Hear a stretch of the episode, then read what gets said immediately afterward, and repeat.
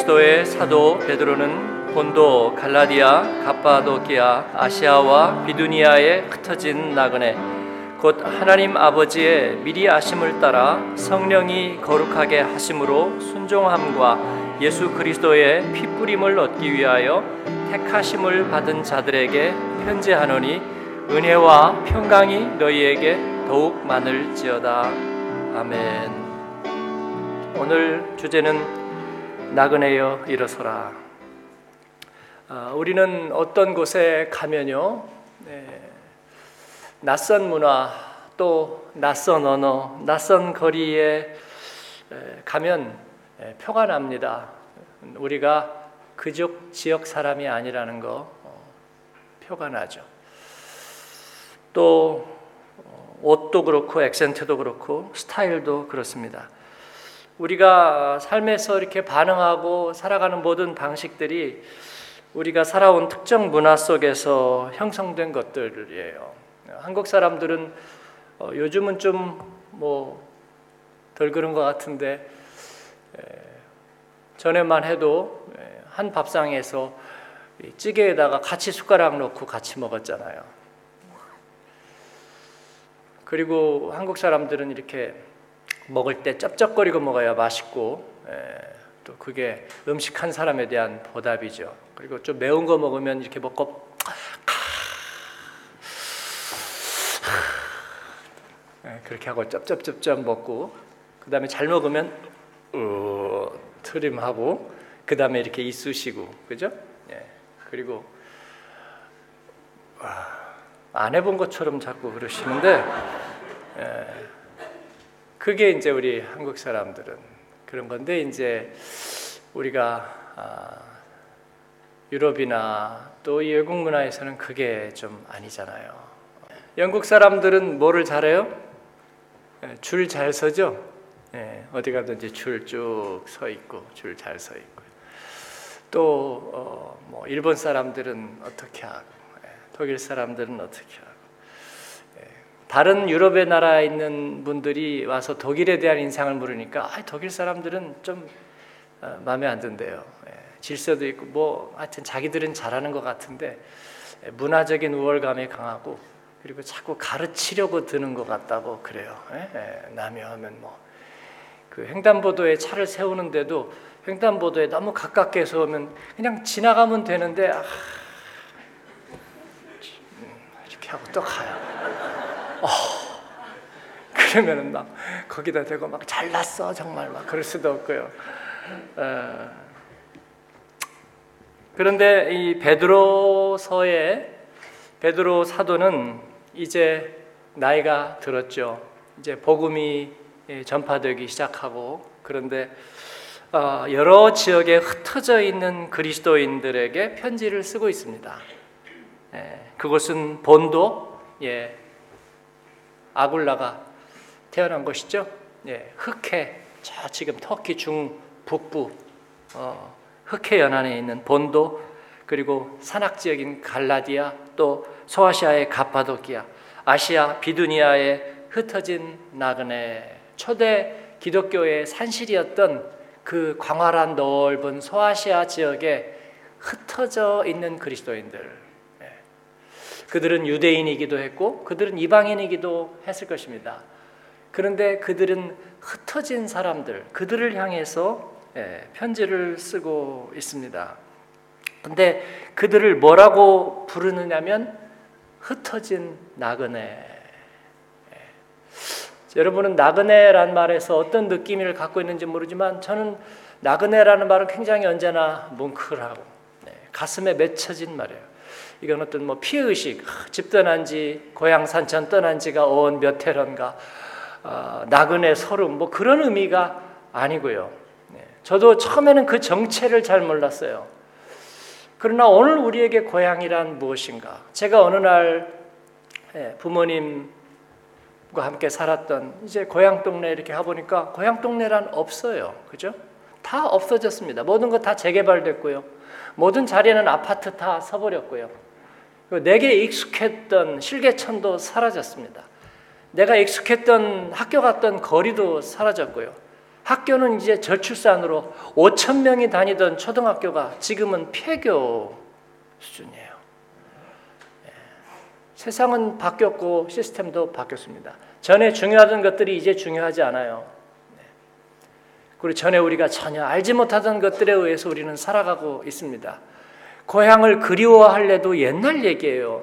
그곳에 그래도 초가삼간이 뭐 스레트로 바뀌었거나 영옥집으로 바뀌었을 때 고향 얘기지 지금은 아예 없어져 버렸습니다. 그리고 아무도 자기가 살던 곳을 이제 그리워하지 않아요. 네. 그들은 전혀 새로운 세계로 들어가 살고 있을 뿐입니다. 그럼에도 불구하고 우리에게 나그네라는 말이 주는 그것은 바로 우리가 이곳에 정들지 못하는 존재이기 때문에 그렇습니다. 우리는 순례자입니다. 우리는 이곳에서 영원히 잊지 못할 존재이고요. 그리고 이곳에서 정들 수 없는 존재입니다. 어, 왜 베드로 사도가 그들에게 이 나그네라는 말을 썼는지는 사람들이 여러 가지 생각을 했습니다. 이 소수민으로 아시아의 지역에 흩어져 살던 사람들, 그들은 다 예수님을 믿고 그리스도로 개종한 사람들이에요. 그런데 그들의 사회는 여전히 하나님을 모르는 사회였습니다. 하나님을 인정하지 않는 사회와 그런 시스템 속에서 살았습니다. 그래서 그들은 때로 에일리언이었습니다. 예, 낯선 사람들, 그리고 그들은 외국인이었고요.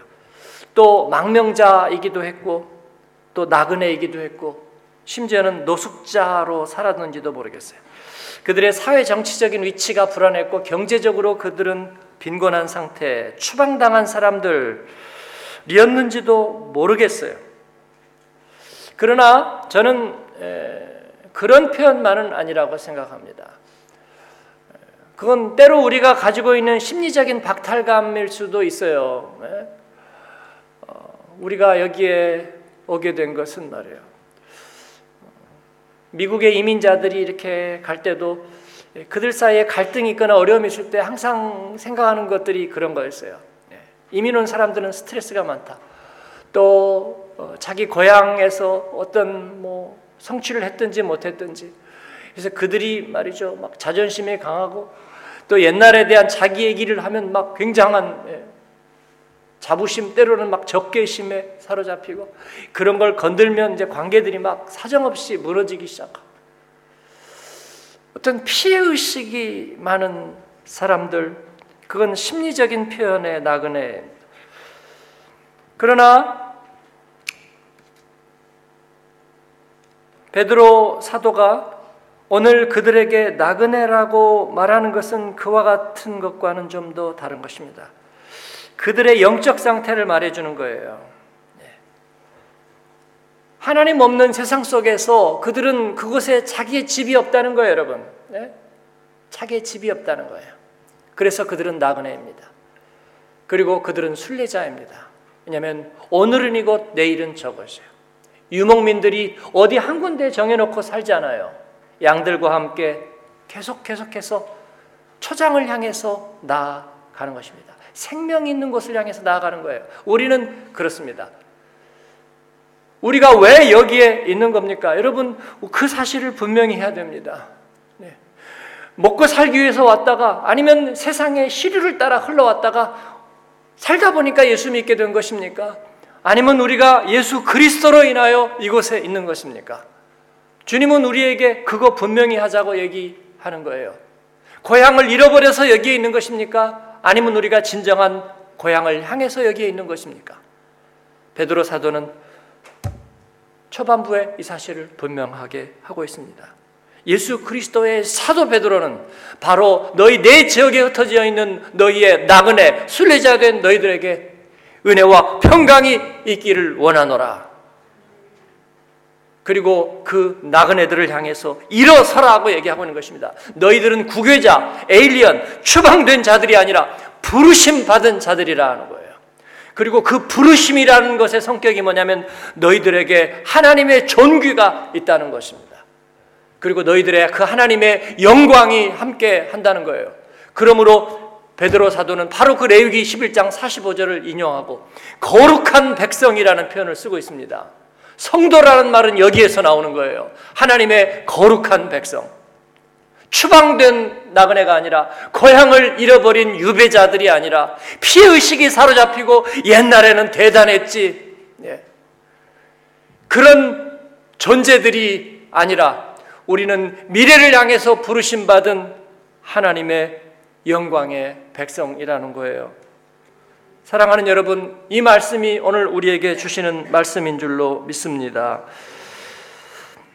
어, 주후 2세기 초에 쓰여진 한 편지가 있습니다. 디오그네투스에게 보내는 어떤 익명의 편지. 거기에 보면 그리스도인과 세상 사람의 차이에 대해서 얘기하고 있어요. 어, 그리스도인과 세상 사람의 차이는 무엇인가? 국적이나 언어나 문화의 차이가 아니다. 그렇게 얘기하고 있습니다. 그리스도인이라고 해서 무슨 고립된 자기들만의 삶을 살지 않는다. 우리는 그들과 함께 같이 세상 속에서 살고 그들과 언어를 공유하고 그들과 문화를 공유하고 그들과 삶의 방식을 공유한다. 그러나 우리에게는 다른 것이 있단 말이에요. 우리가 어디 출신이었기 때문에 그들과 다른 것이 아니라 우리는 그들과 궁극적으로 공유하지 못할 것들이 있다. 우리 안에는 그들에게 없는 것이 있고 그리고 그들로부터 받지 아니한 것이 있다는 거예요. 그 한마디의 차이를 뭐라고 얘기할까? 바로 베드로 사도는 그게 하나님의 영광, 즉 거룩함이라는 것입니다. 그래서 우리를 성도라고 부르는 거예요. 우리가 예수 그리스도를 사모하고 주님을 영접한 순간 우리 안에는 하나님의 성품의 그 거룩함이 우리와 함께 나뉘어져 있다는 거예요. 제가 어제도 말씀드렸지만 holy holy하다는 것은 뭔가 좀 이상하거나 말이에요. 예? 뭐 유타주에 검은 옷을 입은 사람들이 아니면 뭐 그런 존재들이 아니라 뭐 세상도 다 잊어버리고 교회에서만 교회 묵기로 살고 그게 holy holy의 뜻이 아니란 말이에요. 우리가 하나님의 영광 앞에 있을 때에 우리에게는 다른 것이 있고 다른 길이 있다는 것입니다. 여러분 이 자부심과 확신을 잃지 않는 여러분 되기를 축원합니다. 우리가 세상 사람들과 다른 것 그것은 거룩한 하나님에 의해서 거룩한 삶을 살도록 부르심을 받은 것입니다. 그 하나님의 거룩함에 대한 설명은 예, 삼중적이에요. 첫 번째는 그것은 하나님의 본성을 나타냅니다. 하나님은 우리를 사랑하기 위한 분입니다.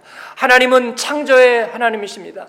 하나님은 언제나신 하나님이세요. 그래서 그 거룩은 하나님의 본성을 나타내고 두 번째 거룩은 믿는 자의 신분을 나타내는 것입니다.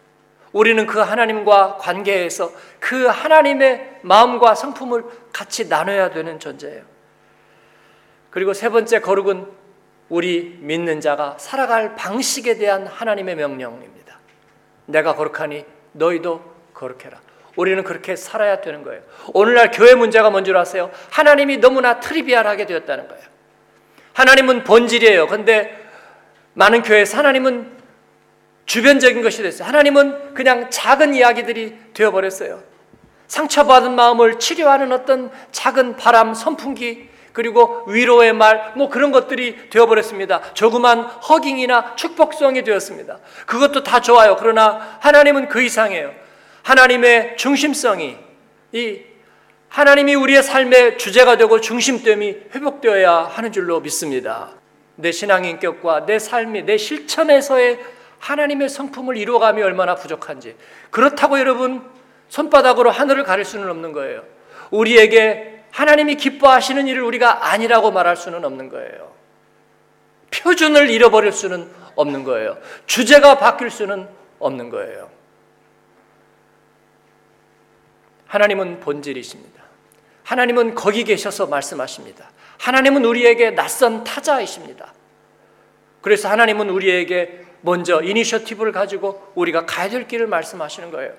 그 하나님을 알고 배우고 그 하나님께 순종하고 그 하나님께 엎드리고 거기에 우리의 삶의 스타일을 맞추는 것이 우리 그리스도인의 삶인 줄을 믿습니다. 베드로 사도는 2절에서 2절을 우리 같이 한번 다시 읽겠습니다. 같이 읽습니다. 곧 하나님 아버지의 미리 하심을 따라 성령이 거룩하게 하심으로 순종함과 예수 그리스도의 피 뿌림을 얻기 위하여 택하심을 받은 자들에게 편지하노니 은혜와 평강이 너희에게 더욱 많을지어다. 아멘. 우리는 추방된 자들이 아니라 무슨 자들이라고요? 부르심을 받은 자들. 네, 부르심을 받은 자들. 그런데 그 부르심은 삼위일체 하나님을 통해서 이루어진 하나님의 조직적인 부르심이라는 것입니다. 먼저는 하나님 아버지의 미리 아심을 따라 예, 하나님이 우리를 미리 아셨다는 것은 하나님께서 예정하고 선택되었다는 것입니다. 우리의 간증을 하게 되면 우리가 여기까지 온 것은 꼭 독일 땅 프랑크푸르트라고 말씀드리는 것은 아니에요. 우리 인생의 길이 지금 여기까지 가지 않은 길을 여기까지 온 것은 누군가가 거룩한 설계가 있었다. 하나님의 지적 설계가 있었다는 거예요. 여러분, 비가 오면은요, 수로를 안 만들어 놓으면요, 예, 농사도 망치고 그렇게 되잖아요. 이번에 우리 교역자 가족 수련회를 갔는데 산에다가 예, 길을 이렇게 만드는데 보니까 한 몇 미터마다 수로를 만들어 놨더라고요. 네. 근데 제가 어릴 때 생각이 나요. 비가 막 와가지고 막 어? 그런데 이 막 넘치잖아요. 그러면 농부들이 나가가지고 막 재빨리 수로를 만드는 거예요.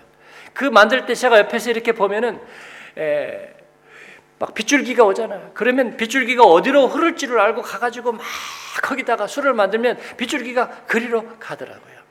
네. 하나님께서 우리에게 하신 설계라는 건 그런 거예요. 에이, 뭐, 말이니까 그런 거지. 우리가 오다 보니까 어떻게, 그게 된 거지. 어떻게 하나님이 여기까지 인도를 해오실까? 아니죠. 아이들의 걸음마를 가리키는 부모는 미리 가야 될 곳에 서 있어요. 그리고 거기에서 여기까지, 여기까지만 오라고 얘기합니다. 좋은 선생님은 미리 서 있어요. 그가 거쳐야 될 코스들을 알고 있고 그 마지막 지점에 서 있고 여기까지 나와 함께 가자고 얘기하는 거예요. 하나님은 유모보다도 유치원 선생님보다도 그리고 부모보다도 지적이고 그리고 위대하신 분이에요. 그 하나님이 나를 찾아오셨고 만나셨다면 기다리셨다면 분명히 하나님은 인도하신 거예요. 내 발걸음을 인도하신 거예요. 이 은혜의 복선을 여기저기에 깔아서 우리로 하여금 그 길을 찾게 하시는 것입니다. 이것이 하나님의 미리 아심이고 하나님의 선택이에요. 그리고 그 다음에는 성령 안에서 거룩하게 된 자들이라고 얘기하고 있어요. 성령께서 성령께서 그 하나님과 하나님의 그 부르심 앞에 우리가 귀가 열리고 우리의 마음이 열리고 그리고 그분 안에 있게 하신 거예요. 여러분 예수님을 영접하고 고백하고 나서 느낀 게 뭐예요? 이상하게 주위에 그런 인간들이 많다는 거잖아요. 그죠? 예. 뭐 목이 좋다고요? 우연히 교회 가니까 그런 사람들이 옹기종기 좀 모여 있었다고요? 아니요, 그렇잖아요.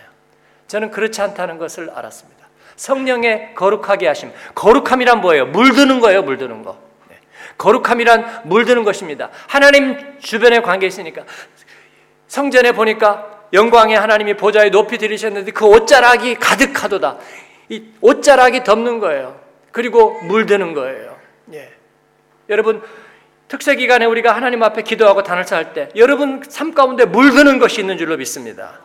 이걸 우리가 지각해내야 됩니다. 성령께서 우리를 거룩하게 하시는 거예요. 우리를 물들이시는 것입니다. 그 다음 세 번째는 예수님께 순종하는 거예요. 예수님께 순종하는 예수님은 바로 그 전권을 받으셨습니다. 그래서 2절에 보면 순종함과 예수 그리스도의 핏뿌림을인데 예수님께 순종함에 예, 순종함에 앞에 걸리는 게 예수 그리스도인데 번역에서 핏뿌림에다만 걸려놨어요. 예수님께 순종함과 예수님의 핏뿌림을 얻게 하여 예수 그리스도의 핏뿌리심을 통해서 우리가 예수님이 그 하신 일에 우리도 같이 동의하는 거예요. 예? 우리도 같이 동의하고 바로 그 예수님을 통해서 하나님의 부르심의 목적과 명령에 우리도 쓰임 받게 되는 거예요. 여러분 예수님의 길이 우리를 바꿔놓고 우리가 돌이킬 수 없는 것처럼 우리들의 길이 이제 그렇다는 것입니다. 13절 이하에 21절까지 보면 예, 이를 위해서 우리는 예, 선한 싸움을 싸운다 그렇게 말씀하고 있어요. 우리는 이제 거기에 대해서 영적 싸움을 할 것입니다. 우리가 하나님을 본받으며 또 그 하나님의 마음 성삼위 하나님께서 우리에게 하신 그 부르심의 일을 우리가 이루어가며 주님과 함께 가야 될 것입니다. 우리가 어린아이들이 자라나는 것을 보면 참 불가사의하죠. 그 한 덩어리 작은 무기력하고 그리고 지각도 없고 말도 못하는 그런 조그마한 육신의 미성숙한 한 존재가 어떻게 지적이 되고 그리고 교감적이 되고 활동적이 되고 책임적이 되고 자율적이 되고 그리고 관계를 아는 성인으로 성장할 수 있는가 이것은 참으로 기묘한 것이죠. 그러나 그것은 저, 저절로 되지는 않아요. 예, 거기에는 수많은 손길, 사랑, 애정, 모든 것들이 다 합력해야 선을 이루는 거예요. 하나님께서는 우리에게 그렇게 하셨습니다. 우리를 하나님 아버지께서 예정하고 선택하셨고, 성령께서 우리를 하나님의 그 계획과 성품으로 물들이시고, 예수 그리스도의 우리를 위하여 하신 일 앞에 우리가 순종하고 마음을 드리는 것입니다. 여러분, 순종이란 어, 그냥 yes 하는 것이 순종이 아닙니다. 바울 사도는 로마서 1장에서 로마서 15장에서 그래. 예수 그리스도를 믿어 순종하게 된 주님을 내 가슴 속에 모신 사람들을 순종이라고 말하고 있어요, 여러분. 예. 예수님은 우리에게 그 모델이 되셨어요. 이 세상에서 나그네요 행인의 모습을 가지셨지만 그러나 그분은 영광의 나그네 그리고 존귀한 나그네였고 그분이 목이 말라 사마리아 물가에서 물 한 잔을 요구했지만 그는 생명을 구하는 영광의 나그네였습니다. 그 예수님을 우리가 모시고 사는 거예요. 이것이 예수님께 순종하는 삶입니다. 순종이란 그냥 예스맨이 되어서 예, 예, 예. 그게 순종이 아니라 예수 그리스도를 우리 안에 모시고 사는 거예요. 그 주님의 마음을 품고 사는 것입니다. 그런 이들의 모습은 어떻게 보일까 하는 거예요. 베드로 사도는 분명해요. 거룩한 백성이라는 거예요. 그들에게는 영광과 존귀가 있다는 것입니다. 사랑하는 여러분, 여러분에게 영광과 존귀가 있기를 축원합니다. 고달프지 않습니다, 여러분. 비천하지도 않습니다. 미래를 알지 못하고 그래서 불안하지도 않습니다. 우리는 영광과 존귀의 나그네 예수 그리스도를 믿어 그의 피 뿌리심을 얻어 성령의 물들이심의 거룩함을 받아 하나님의 미리 하시는 하나님의 인도하심을 한치의 오차도 없이 받는 하나님의 백성 나그네여 일어나십시오. 첫날 간증에서 우리 시연 자매가 단기 선교 갔을 때는 날마다 축제였습니다라고 그렇게 얘기해요. 제자반 12기가 갔는데 카톡방에 그렇게 하는데 제자반 12기는 아직 우간다에서 돌아오지 않았습니다. 내가 그건 안 좋은 건데 말은 되게 멋있다. 어? 그랬더니 어, 목사님 실제로 몇 사람은 아직 돌아오지 않은 듯이 보입니다. 그래서 예, 그러면 안 되는데. 근데 어, 좋았으니까 그렇게 얘기하는 거 아니겠어요? 예, 거기에 우리가 뭐 뭐가 있나요? 아무것도 없잖아요. 예, 우리 그냥 나그네였잖아요. 그런데 거기에 우리가 기도한 대로 열흘간의 삶 속에서 예, 좋은 선한 바람을 이렇게 일으키는 그리고 날마다가 축제였다고 얘기하는 것은 뭐예요? 우리의 삶이 그럴 수 있잖아요. 여러분 이번 가을이 2016년의 남은 시간들이 우리 안에 하루하루가 축제가 되기를 바랍니다. 우리의 남은 삶의 시간들이 축제가 되기를 바래요. 30대는 30대대로, 40대는 40대대로, 50대는 50대대로, 60대는 60대대로, 70대는 70대대로 주님 앞에 부르심 받은 날까지 이 나그네 된삶 속에 하나님 영광과 존귀가 성삼위 하나님의 그 부르심의 뜻을 이루는 하나님 축제가 되게 하여 주옵소서. 그런 은혜가 저와 여러분에게 함께 하시기를 축원합니다.